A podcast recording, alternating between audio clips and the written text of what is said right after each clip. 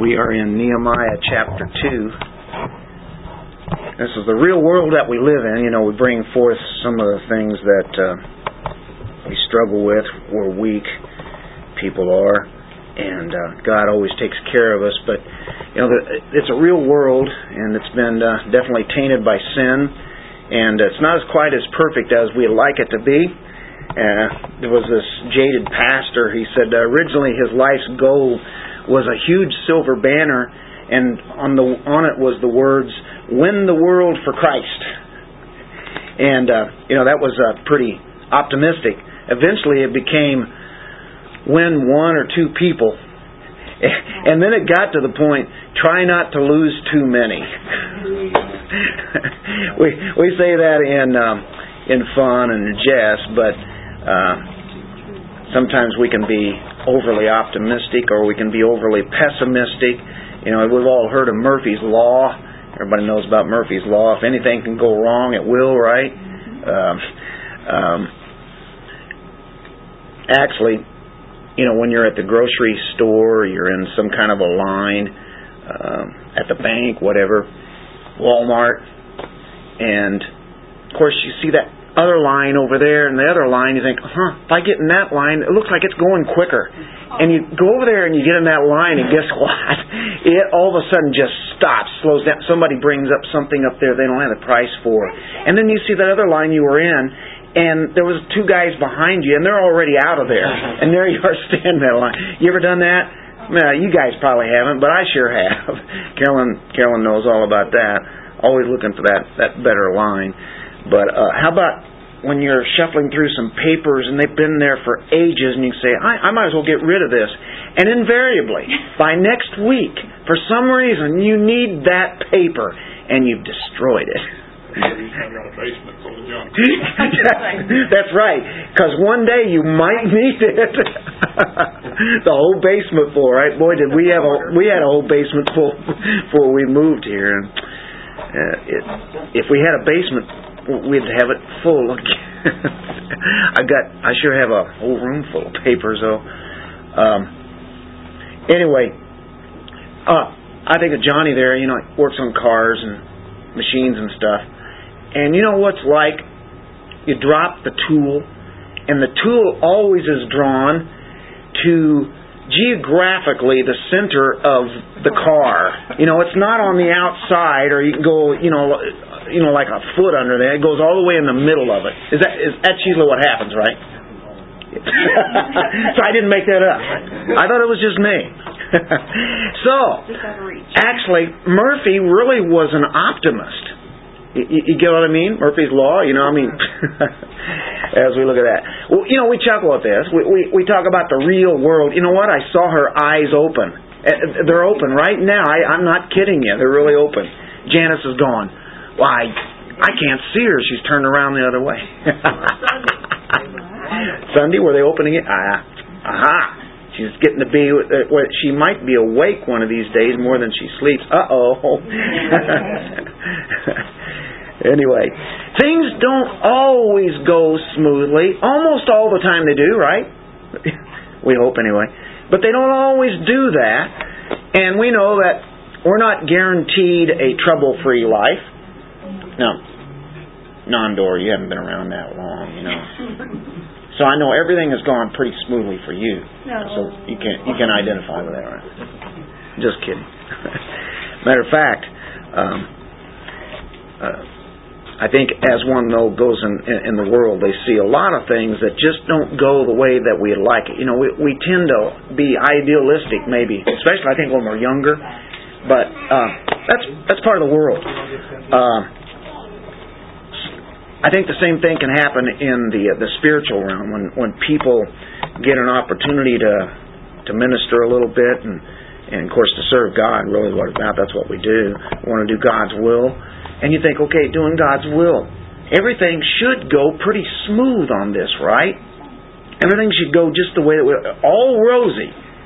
Well it's just kind of like the way that life is. It's it's realistic and uh, of course, I'm not trying to be a cynic here and, and uh, uh, be on the on the negative end, but uh, Nehemiah actually faced real problems.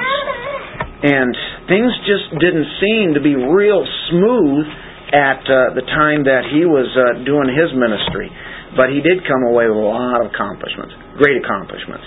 And I think by, by looking at him, we can probably uh, learn some things about waiting on the Lord, about working with different people, dealing with different people, and then wrestling wisely with the problems that are facing us. You know problems. That's that's really what we are. We're problem solvers because problems are always coming up. There's just different ones every day. They're just coming in different gamuts, and so we always are trying to figure out how to deal with this problem and this problem. And uh, Nehemiah does it really well as as he serves God. So that's what we're uh, going to be looking at tonight. Uh, we're in chapter two, and um, when we start in verse one, we'll read so far. I uh, did have an outline. I put it in the copier. It goes real well with what I'm talking about. Things don't always go so smooth. I put it on on to make one copy and see how things were. I walked away and started doing some other things. Check mark up So, yeah. If you want an outline, they're back in my house. Sorry. Sorry, I, I did. I, I, you know, I really did have that. Thank you guys for asking. Usually do that because a lot of times they're right up here. I have them here. Oh yeah, I've got them right here. But this time, uh, so it's it's a great lesson to show that things don't always go as smooth as planned. That's what I had in mind. Put it in the copier, make out the copies, and just put them here in the Bible and make sure that I get them here. Okay, chapter 2, verse 1. And it came about in the month Nisan, in the twentieth year of King Artaxerxes, that wine was before him, and I took up the wine, and gave it to the king. Now I had not been sad in his presence. So the king said to me, Why is your face sad, though you're not sick? This is nothing but sadness of heart. Then I was very much afraid. I said to the king, let the king live forever. Why should my face not be sad when the city, the place of my father's tombs, lies desolate and its gates have been consumed by fire? Then the king said to me, well, What would you request? So I prayed to the God of heaven. I said to the king, If it please the king, and if your servant has found favor before you, send me to Judah, to the city of my father's tombs, that I may rebuild it. Then the king said to me, the queen sitting beside him, how long will your journey be? When will you return? So it pleased the king to send me, and I gave him a definite time. And I said to the king, If it please the king, let letters be given me for the governors of the provinces beyond the river, that they may allow me to pass through until I come to Judah, and a letter to Asaph, the keeper of the king's forest, that he may give me timber and make beams for the gates of the fortress, which is by the temple, for the wall of the city, and for the house to which I will go. The king granted them to me because the good hand of my God was on me. Then I came to the governors of the provinces beyond the river, gave them the king's letters. Now the king had sent me with, uh, with me officers of the army and horsemen when Sanballat the Horonite, Tobiah the Ammonite official heard about it, it was very displeasing to them that someone had come to seek the welfare of the sons of Israel. And that's about half the chapter there. I believe it's 20 verses, isn't it? Yeah. So, we've got Nehemiah now in action. In chapter 1, we saw the great prayer that he had. By the way, that prayer probably was not only said once, it was probably said many, many, many times. And we can kind of get the setting because this chapter begins with a kind of a chronological note. It compares with one, chapter 1, verse 1. Uh, now, it happened in the month Kislev in the 20th year while I was in Susa, the capital. Uh, so it's the month Kislev there. Now it's the month Nisan, and we're talking like four months. Okay, somewhere around Thanksgiving to Christmas time to in the springtime. It's really what this is. And that's what he's been doing. He's been praying. He's been burdened. We know that he got the news, right? What did he do when he heard the news? He wept. Um, you know, and, and he was really feeling this. I mean, this this was a part of him. You know, he, he fasted. He mourned for the news that he had heard what was back in uh, the homeland. It was a grievous situation. So he he got the news four months. He got it four months ago, and then he just now. Right, talking to the- right. All that time. Huh. And, and that's good. We'll make that clear there because he got he got the news from his brother and some of the other guys. They come back telling that. Now he's been praying for four months. He didn't go up to the king and tell him immediately. Right. You know, you would think, okay, we got to take action. Let's go. Right. He didn't do that. He, he sought the Lord. I wonder how long. Like if he if the king didn't see his sad face, I wonder how long it would have gone before. You know, like if if God was like, okay, like God took it out of his hands to actually start it. God told him what to do, and then left it up to the king to ask the question when the time was right. Because you know, I, I could imagine what he was going through. Like this is a great king. You know, I'm I'm a servant. I pour his wine. You know, what am I? If I ask him, he could put me to death. so, you know. That's that's the deal. Yeah. And you just said it, it's it's it's God who makes this thing happen. Right. But he he God didn't do it immediately. And I think that's always a a good thing for us to always learn. Uh, you know, we we we definitely see waiting, we see patience here.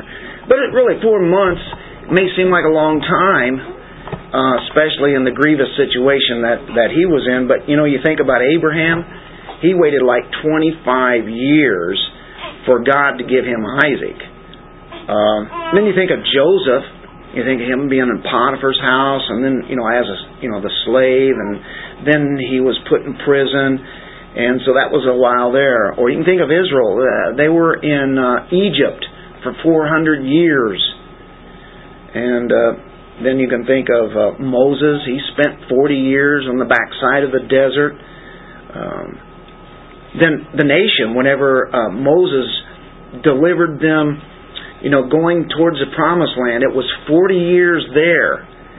So, you know, it doesn't always happen instantly, does it? And then we can think of David. You know, he was anointed to be the king, but Saul was king, and Saul was the one that was trying to kill David all that time. And he spent most of the time he was, whenever he was in his 20s, running from King Saul. And then we have the Apostle Paul, who was named the same name, Saul, uh, he spent three years alone in Arabia, just studying the, things of God. You know, he was in obscurity. You know, he was he had been known as quite a you know the Pharisee, and uh, there he gets uh, alone, and he waited on God. Now, waiting's a hard thing to do. You know, uh, some you know life is short time flies by, time is wasting, you know. We want to keep it moving. Let's go. And God puts us on hold. Well, what do you do while you wait? Well, that's the first one. There are three things here that we can see that Nehemiah does. If you had your outline, you'd see the first one. It says pray. Number two, he developed patience. I think he probably had some patience before, but he even gets more patience. And then he has planning. That's another thing that he's doing during this time. He's planning. Whenever that time comes that he can say what he wants to say, then he can say, uh, say what he's been planning. So the prayer that we looked at last week from verses 5 through 11 in chapter 1, it's not a one-shot deal. It was probably over and over and over again. And uh, you can look in, well, we know in chapter 1, 5 through 11, there's a prayer there. I think there's like 11 times in this book that we see Nehemiah praying. Go to chapter 2, verse 4, and, that, and we'll be touching this tonight. Then the king said to me, What would you request? So I prayed to the God of heaven. You got to like that. He He asked him a question, and he, prayed right there. And it's like one of those prayer, one one short sentence. You ever done that? They don't hear you, but you're praying, mm. Lord. What do you want me to say here? Mm. Is this the time now? You know, okay, thank you, Lord. You know, he's saying it under his breath, and so that was one sentence prayer, and he, and he does that a lot. Uh, in chapter four, verse four, Hear, O our God, how we are despised. Return their reproach on their own heads and give them up for plunder in a land of captivity. That's whenever they were being ridiculed, whenever they were doing the work, the rebuilding there. Um, chapter 4, verse 9. Uh, well, in verse 8, all of them conspired together to come and fight against Jerusalem and to cause a disturbance in it. See, things aren't just going just the way that you would like to planned it, but all this um, opposition comes, and then verse 9, what does he do? But we prayed to our God, and because of them, we set up a guard against them day and night. They prayed, they kept their powder dry, you ever heard of that one? Pray, keep your powder dry. Be ready to fight. Be ready to, to go in action, but at the same time, depending on God. Because He uses us. Yeah. I think uh, the He prays right here, where He says, uh, turn their reproach onto their own head and give them for for a prey in the land of captivity. I mean, that prayer is not like you hear, like, oh, have mercy and forgive them. It's like, Take them away from me. Keep them far away from us. That's right. That's right. He knows what they're about. Yeah. David does that a lot too, doesn't he, in his prayers? But it's the yeah. righteous man's prayer. Exactly. And and there's times to to be praying for them, and there's times to, that God would you know do something there because He knows what their intentions are. Um, in 519 Remember me, O oh my God, for good, according to all that I have done for this people.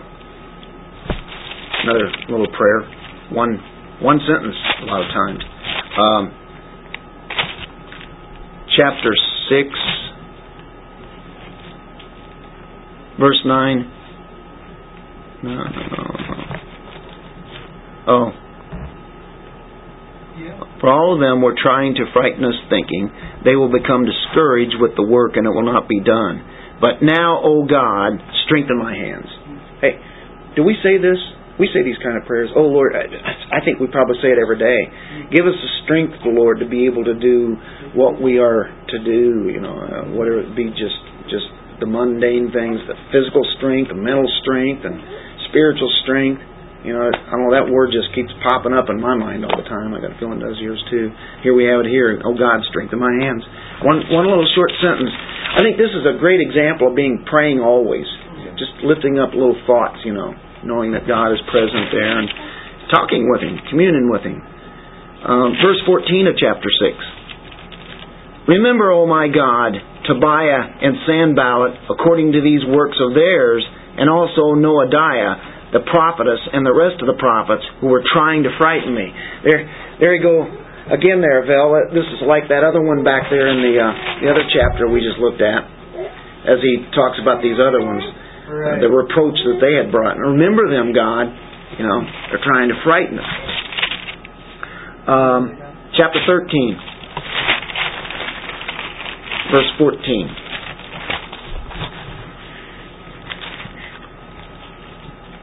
Remember me for this, O my God, and do not blot out my loyal deeds which I have performed for the house of my God and services. He said, Remember me, Lord. You know, things that you've given me to do. And, uh, I, you know, he was faithful. He was doing that. How long did he live? Do you know? Anybody know? I, I, I don't know. Okay. Because, I mean, sometimes when he says, like, remember me, it, it almost sounds like he's every time he's like, remember me, almost as if, like it seems like he's kind of just fading away. Well, I know by the time we get get to this area, he actually had gone back to Persia. It, he'd gone back there a couple times. Of course, of course, he had returned.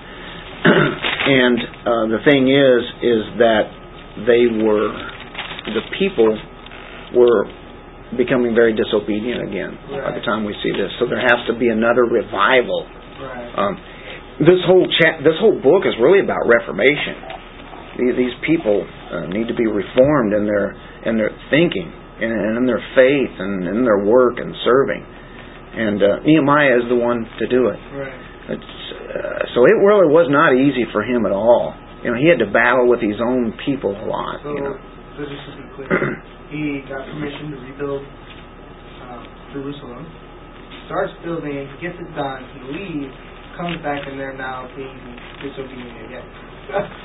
yeah, that's what he finds, and they're not keeping the Sabbath, and um, You know, they're they're they're selling things right there, you know, around where the temple is at and such. So, yeah, it was disheartening Yeah. because he had set something up and it was looking, you know, pretty good, and then all of a sudden it started falling, and then he comes back and he finds that. These people were so willing to work together to get it rebuilt.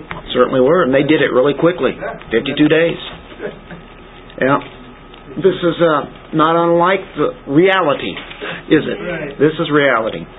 Verse 29, rem- he says this word a lot. Remember them, O my God, because they have defiled the priesthood and the covenant of the priesthood and the Levites. Hmm?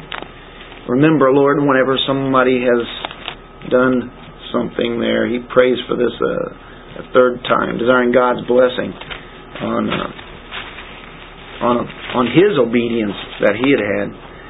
Uh, verse 31 and I arranged for the supply of wood at appointed times and for the first fruits. Remember me, O my God, for good. And that's the way it closes. so he's always talking to the Lord. He is a man of prayer. And uh, so that is uh, definitely something we, we have to look at. First Thessalonians 5.17 says, pray without ceasing. And I, I like this in chapter 2, verse 4, where uh, the king notices that Nehemiah is sad in his presence. Why is your face sad? Or not saying, evidently he must have been a pretty upbeat person all the time. And and you better be. If you're underneath the king, you don't want to be sad. You don't want to be a downer, right? That's that's exactly right. They could kill you, have you beheaded, throw you into the dungeon, lose his job, everything. He had the greatest job that you could have. It was pretty cushy, you know. Uh, only thing is, we know that his life was at stake any time that he did his job in tasting the wine for the king, because that was people would. That's how they would kill kings. They would poison them, and so that's what he did. That was his biggest job. But he sure learned a lot um, being underneath the king at that time. You know, kings, they want somebody that's happy uh, around them. But on this particular day, he wasn't. He was having a day and he was showing. I'm sure there were times that he didn't feel like it, that he still maintained the look. But uh, the whole aspect of what happened at Jerusalem is still on his uh, is on his face. Uh, gravity of that situation. I, you know, you look in verse two, and uh, says he's very much afraid. Whenever the king says that, this I then I was very much afraid, terrified. So how does he handle it? When when the king says, eh, "What's your, what's your request?" and he he goes immediately to the Lord, real quick, two seconds, whatever. Lord, help me here. Give me the wisdom. Help me say the right thing. He prayed to the God of heaven. That's what he said. Prayed. And then you got to like what's right after that one. So I prayed to the God of heaven. I said to the king. he speaks to God, and then all of a sudden now he's speaking to the king.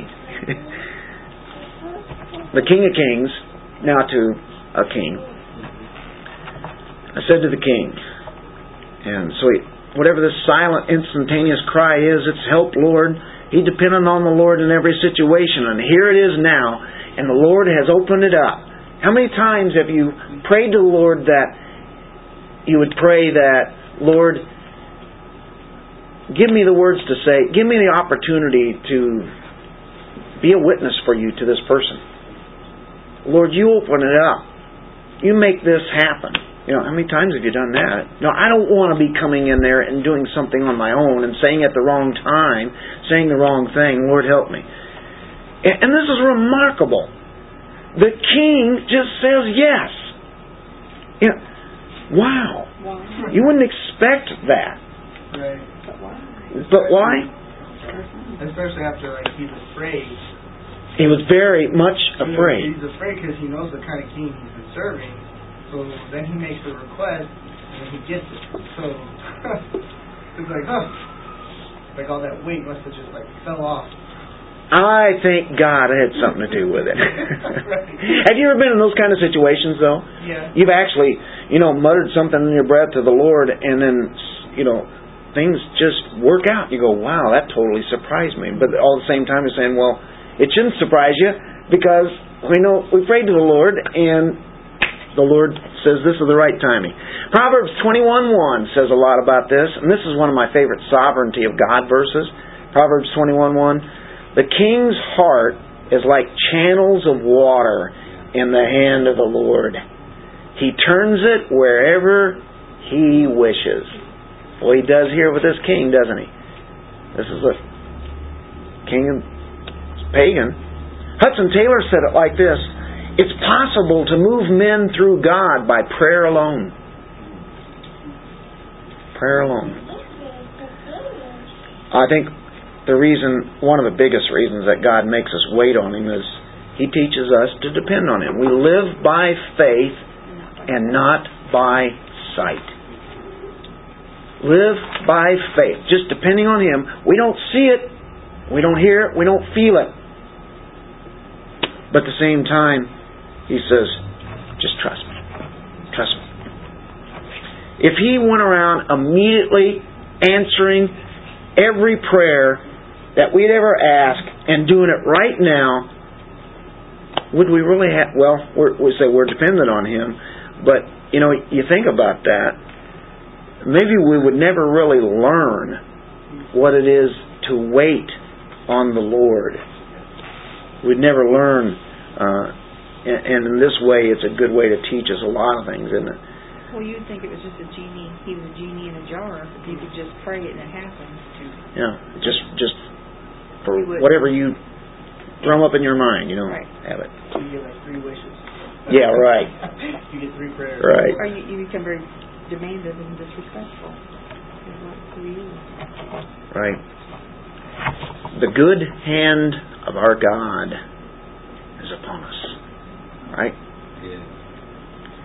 So, in that way, we give him all the glory. And Nehemiah knows exactly what has happened here. He's prayed to the Lord, but now it was time God opened it up and, and uh, actually answered yes.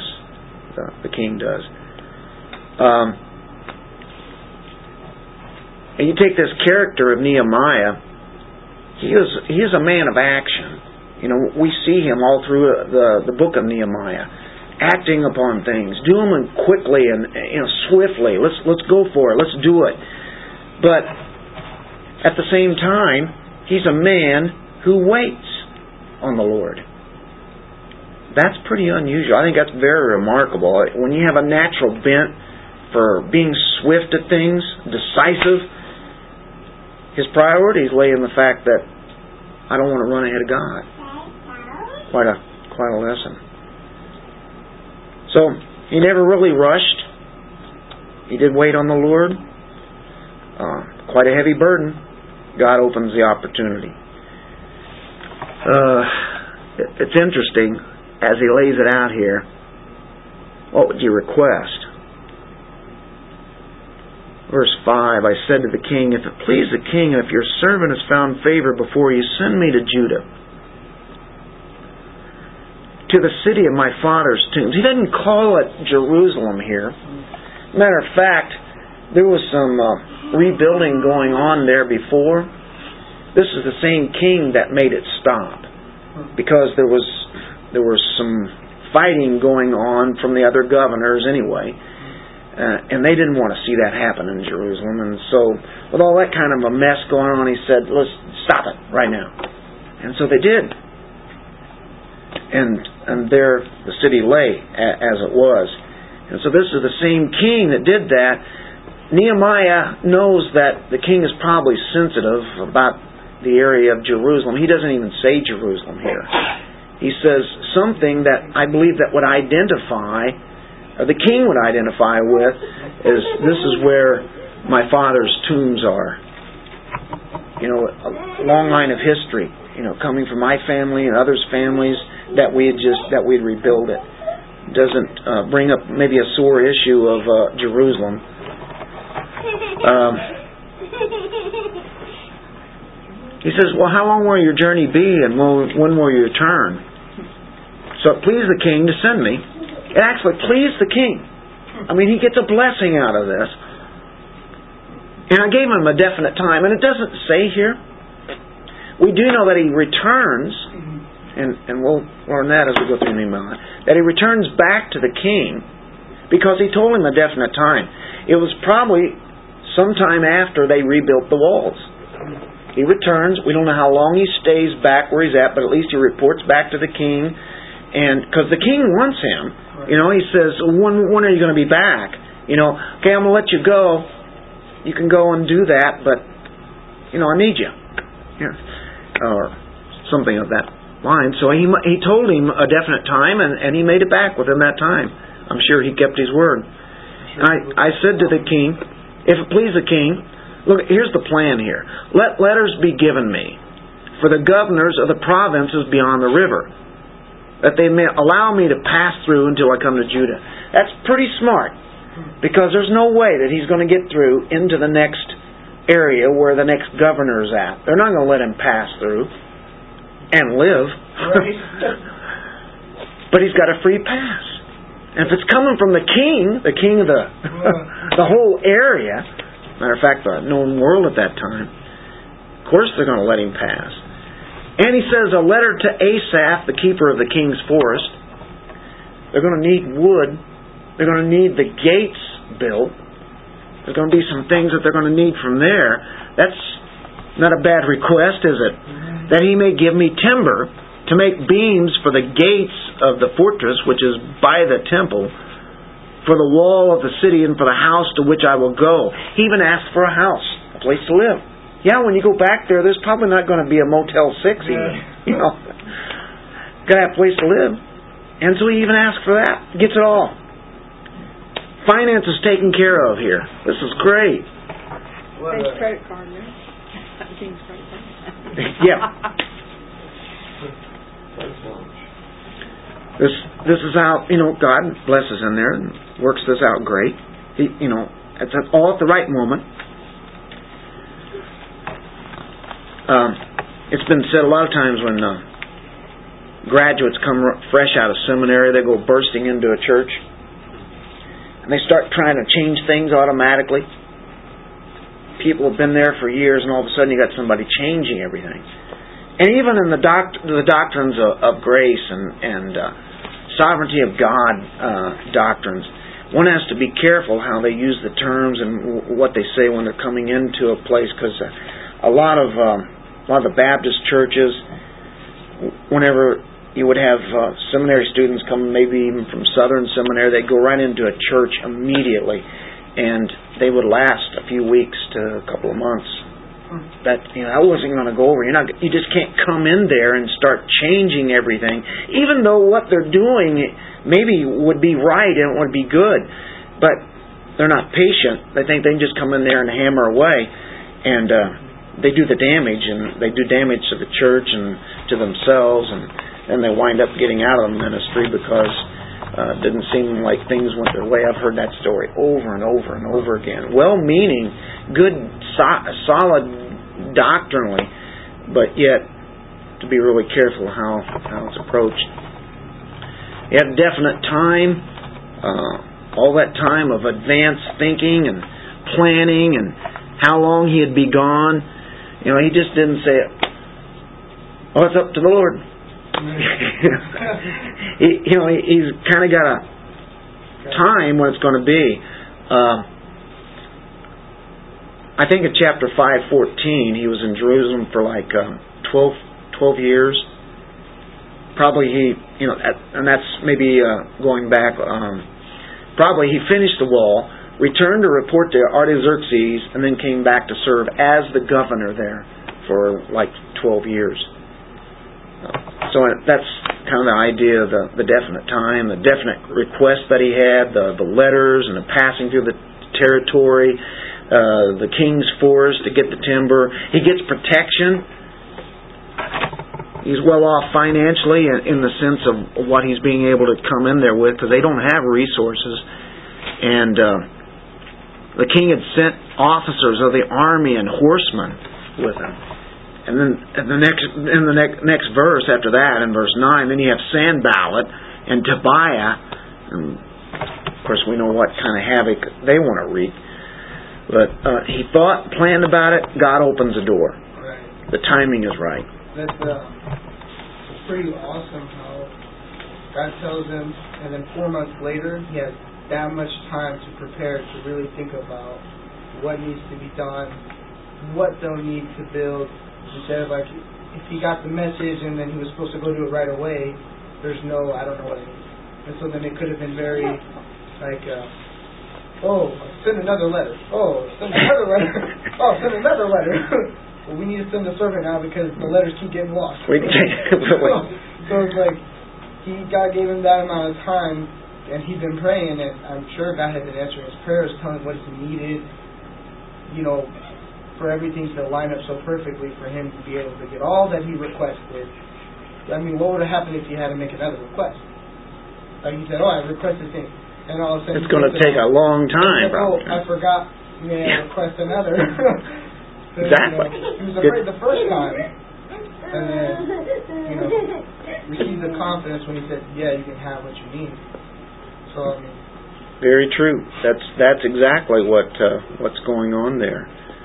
Um, and you know it's kind of interesting how he's working with this unbelieving king here. You know he's Right. Nehemiah's boss, and he, you know he's he's afraid, you know, and especially when you're in front of the boss of, of the world, you know it's, that's got to be a tough thing to do. But um, and, and of course in Ezra 4:21 it says that's where I was giving you the idea. The king had previously stopped the work on the wall, uh, and that's why it would be pretty sensitive to be saying, "Hey, I want to go back there and start the wall up again." Right. Um, so he uses a lot of wisdom, doesn't he? Um, and by the way, the kings back at that time, whatever they they decreed, it was unchangeable.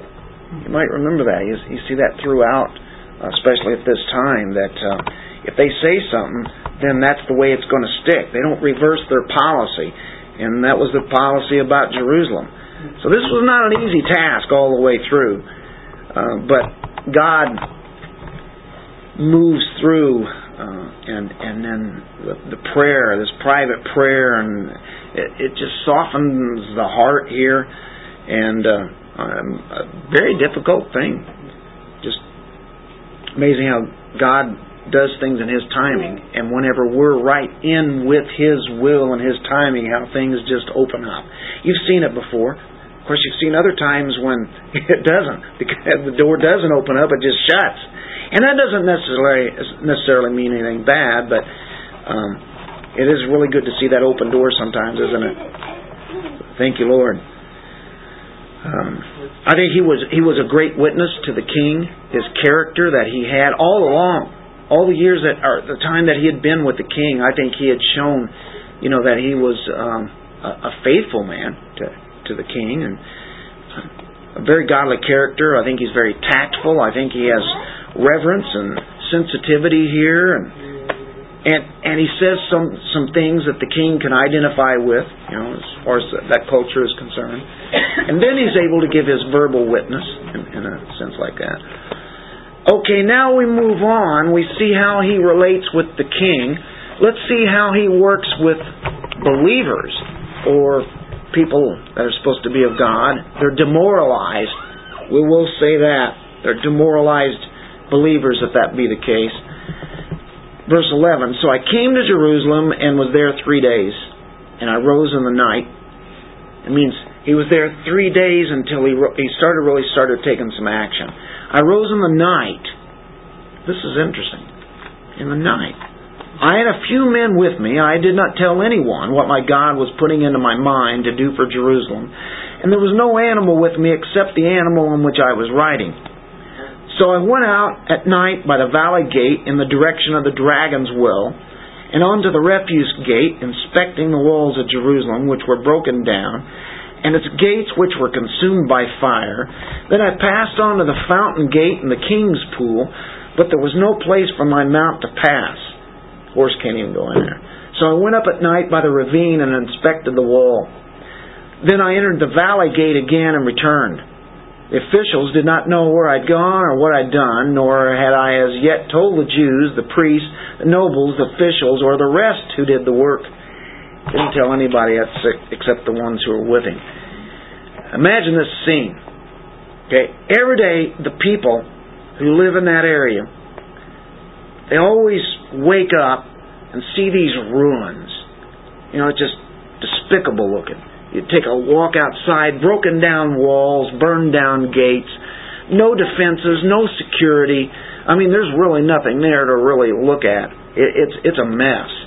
Remember the news that was brought back to Nehemiah. That's what these people wake up to every day. That's that's the area where they live. Would they ever have the resources to do it? They are so down and so out. They don't expect to do anything there again. They're just stuck. And even if they did start to do anything, where would they get the legal permits? you know, you got to have a permit for everything today. Well, even back then, the governors would have to have that. And of course, the king, you know, king has said uh, that's not going to go on. So, would their opponents even if they got something started, would their opponents let them finish the job? it seemed bleak. This is the situation that Nehemiah is coming into an absolute, total, bleak, negative situation that's not going to happen as far as the people are concerned. They're stuck, there's no way out. They lost their vision, you know, they've lost their enthusiasm. Um, this is just the way it is. Boy, that had to be really bad a bad situation. That's exactly what Nehemiah says it is. But, you know, they, they can't see it taking place. They have no vision whatsoever. So, they desperately needed for someone to come in and get their whole mindset changed and to get this thing going. And so this is where God raises up Nehemiah. Now I have to wonder if maybe there were some faithful people praying and somehow, Lord, if you could bring somebody with the means to be able to lift this place up, you know, but they don't know how to do it. So, was there people living here in Judah at the time? Oh yeah, definitely. They had returned back from the land where he had been. You know, they'd been captives in Babylon, and this, and there was a king that came along, Cyrus, who actually let the people go back home. Huh. Now that usually not wasn't the, the case right. that you do, you know, but um, and he was in God's hands too. And that was even prophesied. So the people came back to ruin, none of them decided to try to rebuild? Well, they had started. Ezra had been there. Ezra had led them. They'd started the walls. Right. And for some reason, and I think it was because of the opposition that was coming up against them, and who knows, maybe there was some new fires that had happened. We know that was burnt from Babylon, and that was well over a hundred years ago. But it's possible that uh, the opposition, the enemies, could have caused more havoc there. And so now there it just sits. The king told us stop it. Okay, it's it's just gone too crazy there. So God says, okay, now Nehemiah, it's your turn. The Jews in Jerusalem, you know, they can believe in God, or at least they they believe in the covenant promises intellectually. Mm-hmm. Where their hearts were at, we don't know where all that's at. But rebuilding the wall, that had been shot down. They were likely to resist if an outsider like Nehemiah comes in there and tries to make things happen because they know that they're going to have all sorts of opposition. So what are they going to do? What's Nehemiah going to do? Uh, I'm sure they would tell if he would have come in there right off the bat and said, "Okay, here's what we're going to do. We're going to rebuild the walls." And right there immediately, he would have met resistance. oh, yeah. the king stopped us last time we started making, let us build it now. Who are you? right. Who are you? What do you What do you think you're doing? You know, we tried to rebuild that, right. and so it's gonna. It was just going to stir up more opposition. And, but he had his secretive preparations and he anticipates the resistance. He knows that, hey, listen, if I say something now off the bat, they don't even know who I am or what I'm about, really. I mean, I can tell them, but I think he had done his homework. And now he goes out where they're not seeing him. If he goes out there and starts investigating during the day, then they're going to see him. They're going to, what's this new guy about? What's he doing? And so he does his homework at nighttime.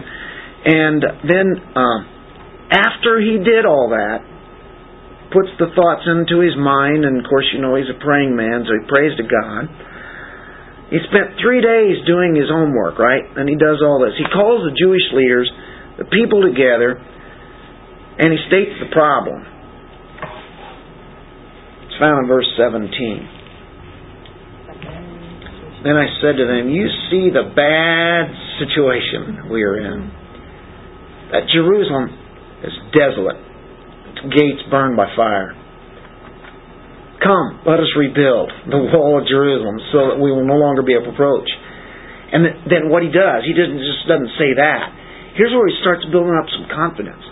He says, I told them how the hand of my God had been favorable to me, and also about the king's words which he had spoken to me. The king himself then they said, Let us arise and build. After he tells them all that God has done and how they've gotten there, and there it is, you know, with with the resources they have and everything, they got to be looking around and going, Wow, um, there is something to what's happened. How did he ever get here with this, all this stuff? sorry, sorry. Go ahead. It, it almost sounds like when he tells them I got the permission. It almost sounds like like the very next verse, like they're like, yeah, let's rebuild. like, because with like all the resistance they would have just went out the window, and they're just like totally for it. No one's against it. It's just kind of like sounds like when, the way it comes out when it's being read. Like you know, let's rebuild. And they're like, yeah, let's just let's rebuild. it sounds sounds like they're.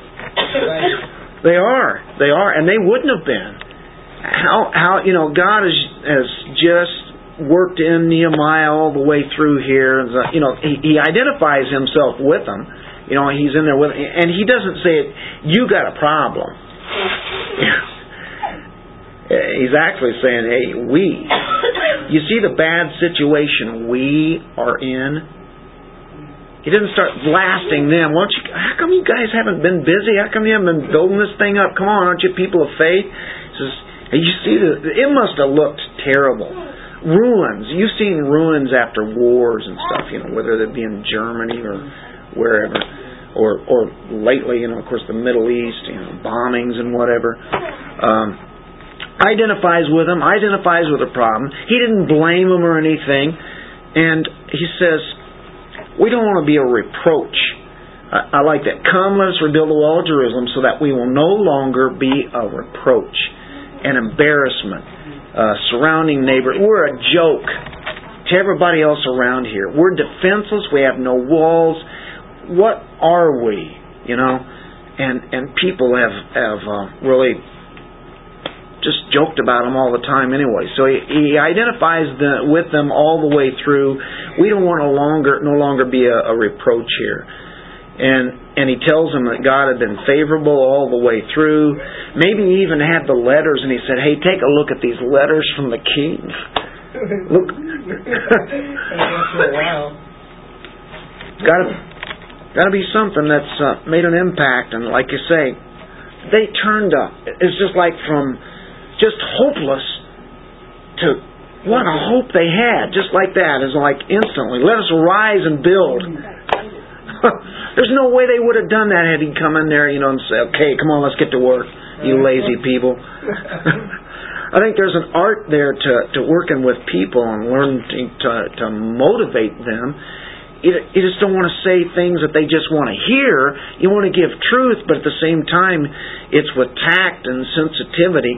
He tells, "Hey, this is this is a bad situation, but it's not hopeless. We can do this."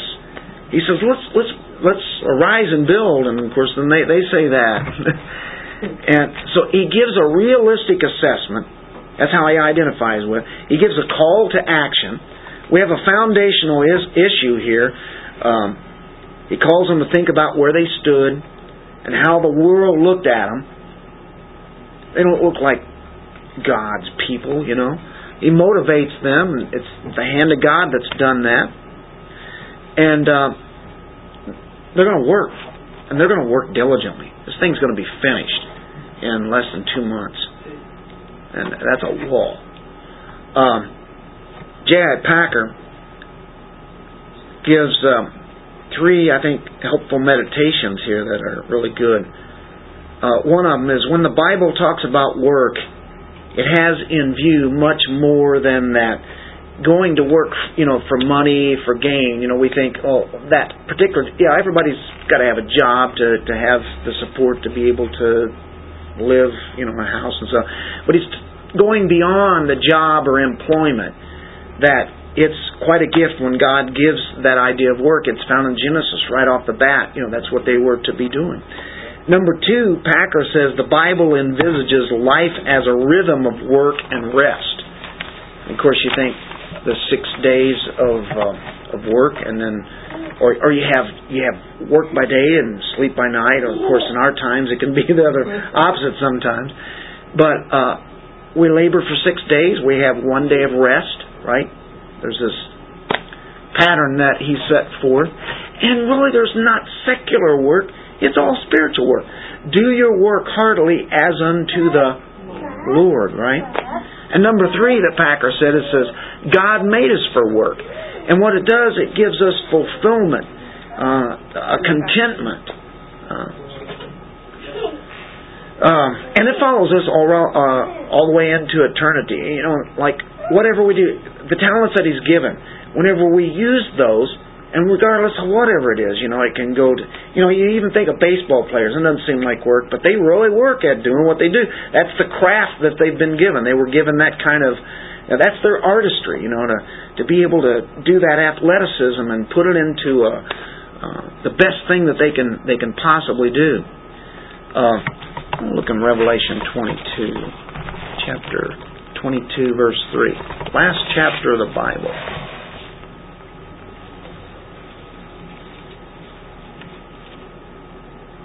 There will no longer be any curse. Amen. Amen.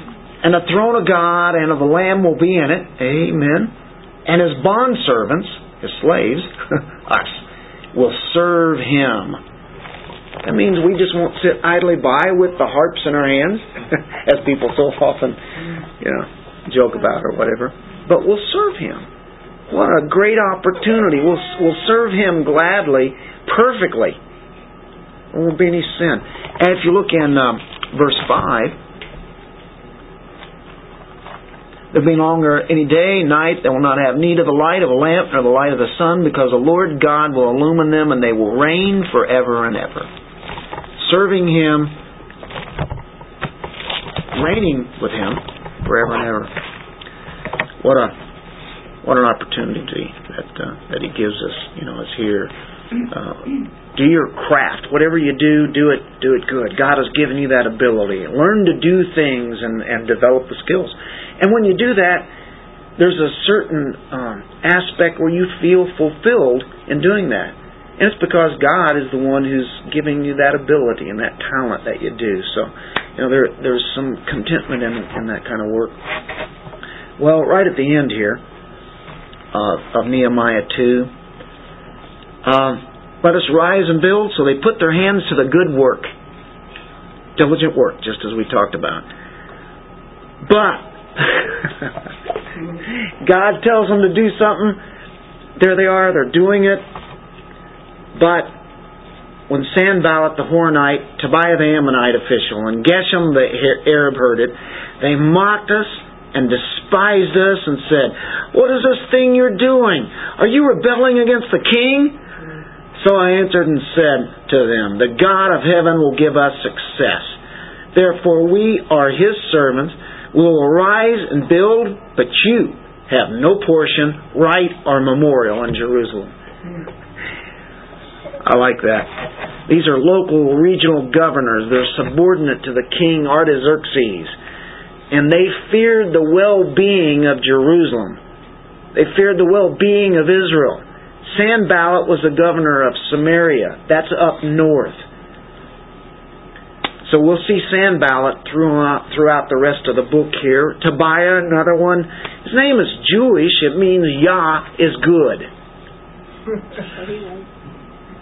Tobiah. Yah is good.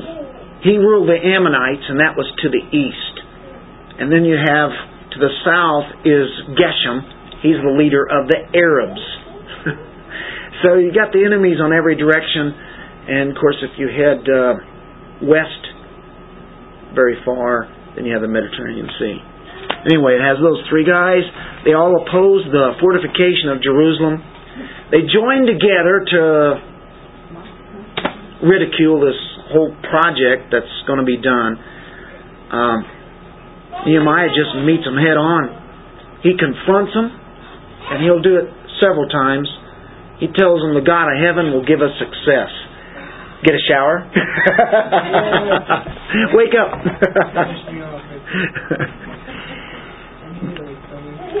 well, the people say, let's arise and build. And what does the enemy say? Let's arise and stop them. There's no winning without working and warring, and that's what they're going to have to do. Opposition is expected. Noah had it, didn't he, when he built the ark? Joseph, he had opposition. Moses, Joshua, Elijah, John the Baptist, most of all, Jesus Christ. How about the apostles? Paul later. Spiritual warfare. Jesus was opposed by the Pharisees, the Sadducees, the priestly family. Paul was opposed by many, you know, Alexander the coppersmith, you know, and just go on and on about that. And, you know, you have to think about the enemy. In Ephesians 2 1 through 3, it talks about what man is and how blind he is. He's dead in his sins. So we look at them, we are spiritually alive. We have every reason to know that we win. So I think there's a great deal to learn from uh, Nehemiah's approach. We know there's going to be approaches approaching us is going to be problems, and the enemy will see to that somehow, whether it be Satan, the flesh, the world, right? But you know what?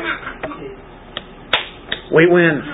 We trust in the Lord. There's a balance in all that. We have to be real, knowing that okay, not everything's going to go right but at the same time, we have the balance of knowing that uh, realistic there, there's problems, but God can use us, and we can break down the the units. You know, that's what Nehemiah did. He broke it down to make it possible that the people could understand this can be done. They have God on their side. They even have the king on their side. You know, as they look at that, in order to get that job done. So we might wrestle and let me tell you, from here on through Nehemiah, it's a wrestling match all the way through. But yet they get a lot of things done very quickly. Amazing. That's how God works. Nehemiah is a good example, isn't he? Thank you guys for coming out tonight. Bob, could you lead us in prayer?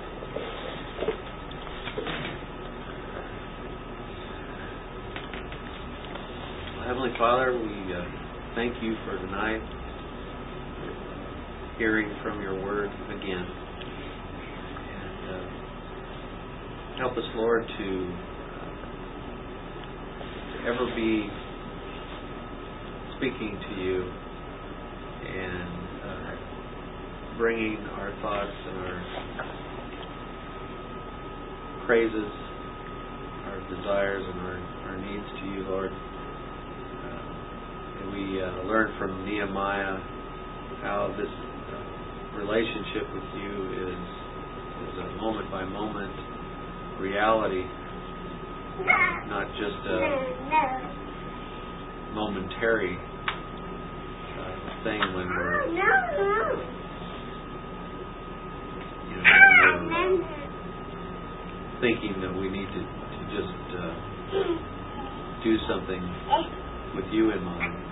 Lord, help us to always be mindful of committing each day to you. And as we rise from our beds to uh, to be talking to you then, and as we go to bed, as we go get ready to rest and uh, to sleep, this grace that you give us of uh, sleep, Lord, uh, may we rest well and speak to you as we do that. Ever mindful of you, ever mindful of our uh, that you provide to us. You the God of promises that uh, you sustain us, that there isn't any good thing that we have that you haven't given us. Help us to always be thankful. In your son's name we pray. Amen. Amen.